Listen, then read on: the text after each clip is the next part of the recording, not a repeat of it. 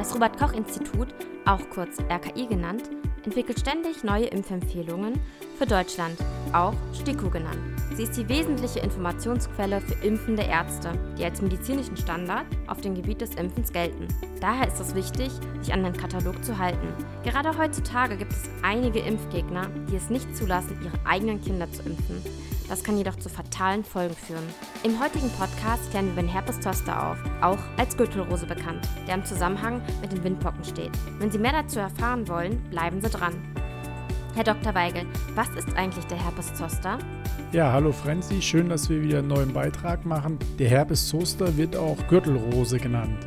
Und der Herpes Zoster ist eine ja, Erkrankung, die oftmals vor allem ältere Patienten betrifft. Man spricht hier oder es kommt da zu einer Reaktivierung sogenannter Varizellenviren. Also das sind Viren, die wir meist im Kindesalter bekommen. Da ist nämlich die Erstinfektion und die machen sich dann bemerkbar durch die Windpocken. Das sind also die Windpocken, die wir haben. Und die werden dann Jahre später reaktiviert, kommen wieder zum Vorschein und das ist dann der sogenannte Herpes Zoster oder halt die Gürtelrose. Und wie würde sich ein Herpes Zoster bemerkbar machen? Ja, das klinische Bild ist oft sehr typisch. So die ersten zwei bis fünf Tage hat man, man spricht dann so von einem reduzierten Allgemeinzustand, also man fühlt sich schlapp, müde, manchmal hat man auch Fieber, aber gar nicht so oft. Da geht man oft dann zum Hausarzt und der denkt vielleicht, man hat vielleicht eine Erkältung oder eine Grippe. Und dann meist so nach fünf, sechs Tagen, dann kann es dazu kommen, dass es schlimmer wird, dass sich auf einmal diese typische Ausschlag bildet. Das sind so Bläschen, meist an einer Körperhälfte.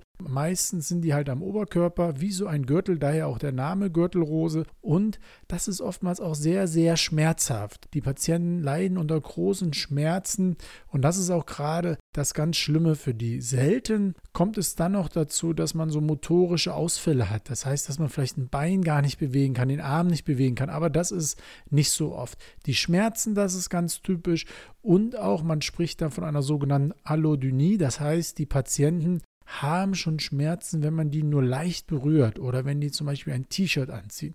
Das ist also ganz typisch für den Herpes Zoster.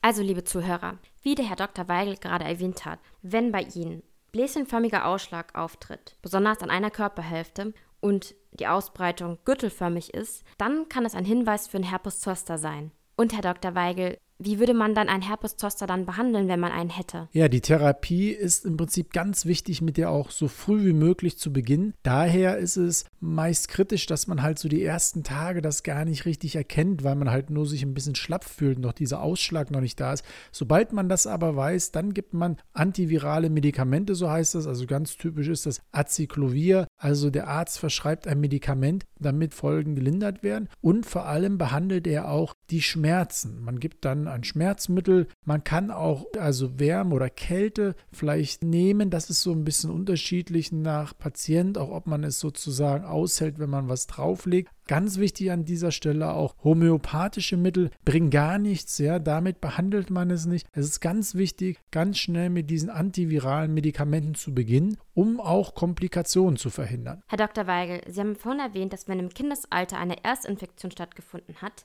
dass die Reaktivierung von Varizellenviren ausbrechen könnte. Wie kommt das eigentlich dazu? Ja, das ist eine sehr gute Frage. Also diese Varizellenviren oder Varizella-Zoster-Viren, die gehören erstmal ganz allgemein zu den Herpesviren. Es gibt so ganz verschiedene, acht verschiedene Gruppen von Herpesviren.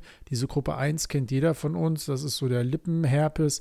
Und dann gibt es halt eine Gruppe drei, das sind diese Varizellen-Zoster-Viren. Und diese Viren bekommt man typischerweise im Kindesalter, man sagt so, neunzig Prozent aller bis sechzehnjährigen sind damit infiziert äh, oder haben das. Bei nicht allen brechen dann die Windpocken aus, aber oftmals schon. Und diese Windpocken verschwinden ja dann wieder. Aber der Virus, der bleibt, man sagt da, er persistiert bei uns im Körper. Und zwar in unseren Nervenzellen. Da gibt es ganz bestimmte Stellen in den Nerven, sogenannte Spinalganglien. Und dort, muss man sich vorstellen, machen diese Nerven sozusagen einen Winterschlaf. Und dann kann es dazu kommen, dass, wenn vor allem das Immunsystem auf einmal schlechter wird, diese Viren wieder zum Vorschein kommen. Also das bedeutet, das Immunsystem wird schlechter, meist oder fast immer wegen Stress, kann aber zum Beispiel auch sein, weil man Immunsuppressiva nimmt, also Medikamente, die das Immunsystem schlechter machen, wenn man zum Beispiel eine Tumorerkrankung hat oder halt typischerweise Stress bei der Arbeit et cetera und ganz oft natürlich ein schlechteres oder schwächeres Immunsystem im höheren Alter. Deswegen bekommen diesen Herpes Zoster vor allem ältere Patienten. Und weil das Immunsystem schlechter ist, ist es so, dass die Viren, die halt diesen Winterschlaf in den Spinalganglien, in den Nerven gemacht haben, wandern sozusagen von den Nerven wieder an die Oberfläche, an die Hautoberfläche. Und genau dort an der Hautoberfläche kommen dann die Bläschen. Und das ist auch der Grund, ganz wichtig, man spricht dann von Dermatom, das ist der Grund, warum das einen ja, Form wie einen Gürtel hat oftmals, wo man dann noch Gürtelrose sagt, weil die Viren halt entlang des Nervens wandern und dort, wo der Nerv ist, dort gehen die an die Oberfläche. Und ein Nerv verläuft halt in einer bestimmten Form durch unseren Körper. Und das ist der Grund, warum dieser Herpes Zoster dann auch wie eine wie ein Gürtel aussieht. Und welche Menschen sind am ehesten betroffen, einen Herpes Zoster zu bekommen? Ja, also wie gesagt, vor allem ältere Patienten. Man sagt so, zwei Drittel der Patienten oder die Herpes Zoster bekommen, sind älter als fünfzig Jahre. Im Prinzip weiß man auch, wenn man fünfundachtzig Jahre alt wird, dann besteht die Prävalenz, also dass man Herpes Zoster bekommt, bei fünfzig Prozent. Ganz typisch auch halt, wie gesagt, ein schwächeres Immunsystem. Frauen erkranken häufiger als Männer, das ist vielleicht auch interessant, selten im neugeborenen Alter. Sie haben gerade echt einige Fakten genannt, Herr Doktor Weigl. Wären Sie so nett und könnten kurz und knapp einmal die ganzen Auslöser zusammenfassen? Das wäre sehr nett. Ja, also die wichtigsten Auslöser, erstens Stress. Zweitens Tumorerkrankungen, dann auch H I V-Infektionen, weil da das Immunsystem ja schlechter ist. Deswegen ganz typisch, wenn junge Patienten auf einmal einen Herpes Zoster bekommen, macht man meist auch einen äh, H I V-Test, weil das dann oftmals ein Anzeichen sein kann. Aber sich jetzt nicht verrückt machen lassen, wie gesagt, der Hauptgrund ist Stress. Dann aber auch Autoimmunerkrankungen, also viertens zum Beispiel eine Schuppenflechte, die Psoriasis, andere Infektionskrankheiten, auch rheumatoide Arthritis und auch eine Glutenunverträglichkeit. Weil dann ist das ja sozusagen auch Stress, das Immunsystem ist angeknackst. Also alles, was das Immunsystem sozusagen negativ beeinflusst, das kann ein Herpes Zoster auslösen. Also liebe Zuhörer, wenn grundsätzlich der Verdacht besteht, dass Sie einen Herpes Zoster haben könnten, sollten Sie sofort zum Arzt gehen. Aber Herr Doktor Weigl, was kann der Herpes Zoster eigentlich für Komplikationen verursachen? Also in den meisten Fällen heilt der Herpes Zoster wieder ab, vor allem dann, wenn man sehr frühzeitig mit der antiviralen Therapie beginnt. Aber ja, es kann zu Komplikationen führen und im Wesentlichen sind das vier Stück. Erstens eine sogenannte Enzephalitis, also eine Gehirnentzündung. Die beginnt meist mit Fieber und Kopfschmerzen. Dann auch zweitens Probleme mit dem Augen. Das ist bei dem sogenannten Zoster ophthalmicus der Fall. Also dann, wenn diese Viren den ja, Sehnerv befallen haben. Dann drittens auch eine Komplikation kann eine Gesichtslähmung sein. Das ist vergleichbar mit wie wenn man einen Schlaganfall hat, wenn auf einmal eine Gesichtshälfte gelähmt ist. Denn der Facialis-Nerv, das ist ein Nerv, der kann halt auch von den Viren befallen sein. Schwerhörigkeit ist ein Problem, wenn halt gerade der Nerv, der für das Hören wichtig ist, befallen ist von den Viren. Und letzter Punkt, die sogenannte Post-Zoster-Neuralgie. Das ist eine ganz typische Komplikation, die man bekommen kann. So fünf bis zehn Prozent der Betroffenen bekommen das und ganz schlimme Schmerzen, die die Patienten dann haben. Und letzter Punkt noch ganz interessant, so ganz aktuelle Studien in letzter Zeit zeigen auch, dass es vielleicht einen Zusammenhang gibt zwischen Morbus Parkinson und dem Herpes Zoster oder den Herpes-Viren, diesen Varizella-Zoster-Viren. Aber da sind noch mehr Untersuchungen notwendig, bevor man jetzt sich auch verrückt macht. Aber erste Zusammenhänge sieht man da. Und wie würde der Verlauf bzw. die Prognose aussehen beim Herpes Zoster, Herr Doktor Weigl? Ja, also wie gesagt, in den meisten Fällen heilt es folgenlos aus. Das ist so ungefähr bei siebzig Prozent. Die Abheilung ist dann so nach zwei bis drei Wochen. Und meist bleibt dann auch eine lebenslange Immunität. Manchmal hat man so kleine Narben. Diese Bläschen gehen ja wieder zurück, aber man sieht es dann vielleicht noch ganz schwach. Und manche Menschen auch entwickeln mehrere Episoden des Zosters. Also das heißt, die kommen mal, dann ist es wieder weg. Dann kommt der Herpes Zoster mal wieder. Vermutlich würden diese Patienten auch davon profitieren, wenn die sich impfen lassen. Ganz generell auch zur Impfung ganz interessant. Es gibt jetzt aktuell seit Ende zweitausendachtzehn, zweitausendneunzehn eine Empfehlung des Robert-Koch-Instituts halt, ne, von der STIKO, die sagt, alle Menschen älter als sechzig Jahren sollten sich impfen lassen. Das waren jetzt echt einige Punkte, die Sie jetzt genannt haben. Könnten Sie ganz grob die wichtigsten Punkte nochmal kurz zusammenfassen?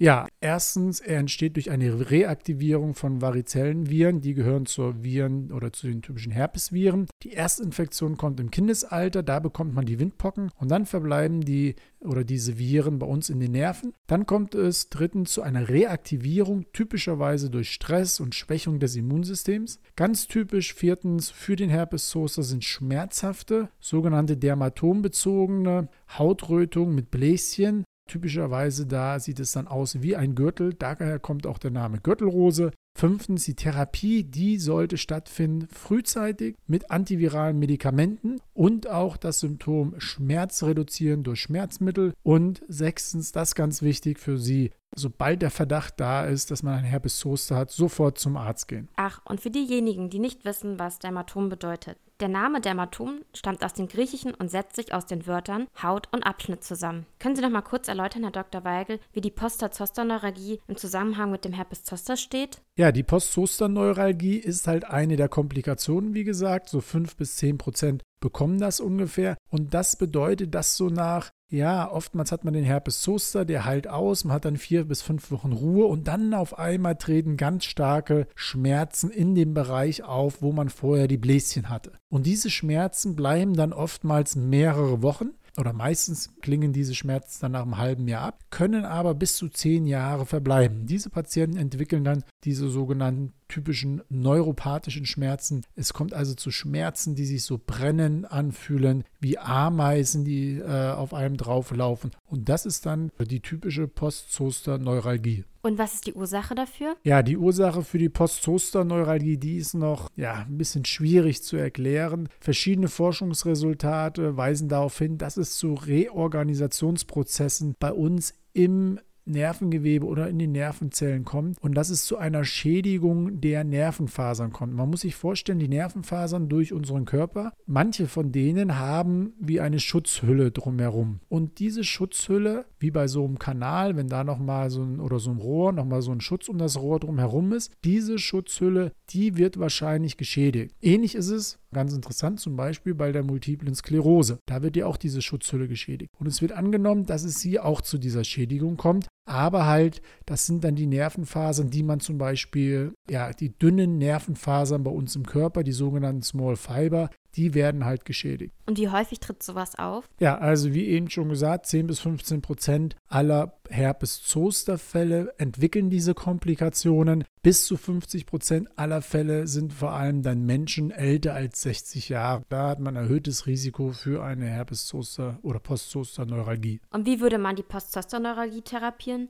Gibt es da Unterschiede oder Gemeinsamkeiten zum Herpes-Zoster? Ja, also während man beim Herpes-Zoster ja sozusagen eine antivirale Therapie macht, also diesen Virus behandelt, damit gerade keine Komplikationen kommen, ist es dann, wenn diese Komplikation wie die Post-Zoster-Neuralgie auftritt, dann therapiert man vor allem diese Problematik, die Symptome. Und das Allerwichtigste ist, die Schmerzen zu reduzieren. Da verwendet man Opioide oftmals, also starke Schmerzmittel, aber auch Antidepressiva und sogenannte Antikonvulsiva. Also das sind Medikamente, die gegen Epilepsie entwickelt wurden, wie das Pregabalin oder Gabapentin. Ganz typisch ist hier also, dass man verschiedene Medikamentengruppen miteinander kombiniert. Im Gegensatz dazu zum Beispiel bei Kopfschmerzen, da nimmt man dann einfach nur ein Medikament, ein Paracetamol als Beispiel. Und wenn dann die nicht weggehen, nimmt man sie noch mehr, nochmal oder in einer höheren Dosierung. Hier ist es so, dass man nicht das einzelne Medikament höher dosiert, sondern es kombiniert mit anderen Medikamenten. Und dann natürlich noch die nicht medikamentöse Maßnahmen, also zum Beispiel eine Elektrostimulation, Kälte-Wärme-Therapie und auch ganz wichtig Psychotherapie. Ergänzend noch zu den Medikamenten, also eben habe ich ja Medikamente erwähnt, die man oder Tabletten, die man sozusagen schluckt. Man kann auch eine Salbe nehmen, no, relativ neu ist das so, ist eine sogenannte Capsaicin-Salbe, auch bestimmte Pflaster kann man nehmen, ein Lidocain-Pflaster, das ist also ein Anästhetikum, das man sich da drauf macht, damit sozusagen die Gegend so ein bisschen betäubt wird. Das alles soll halt helfen, vor allem die Schmerzen unter Kontrolle zu bekommen. Und wie würde der Verlauf bzw. die Prognose aussehen?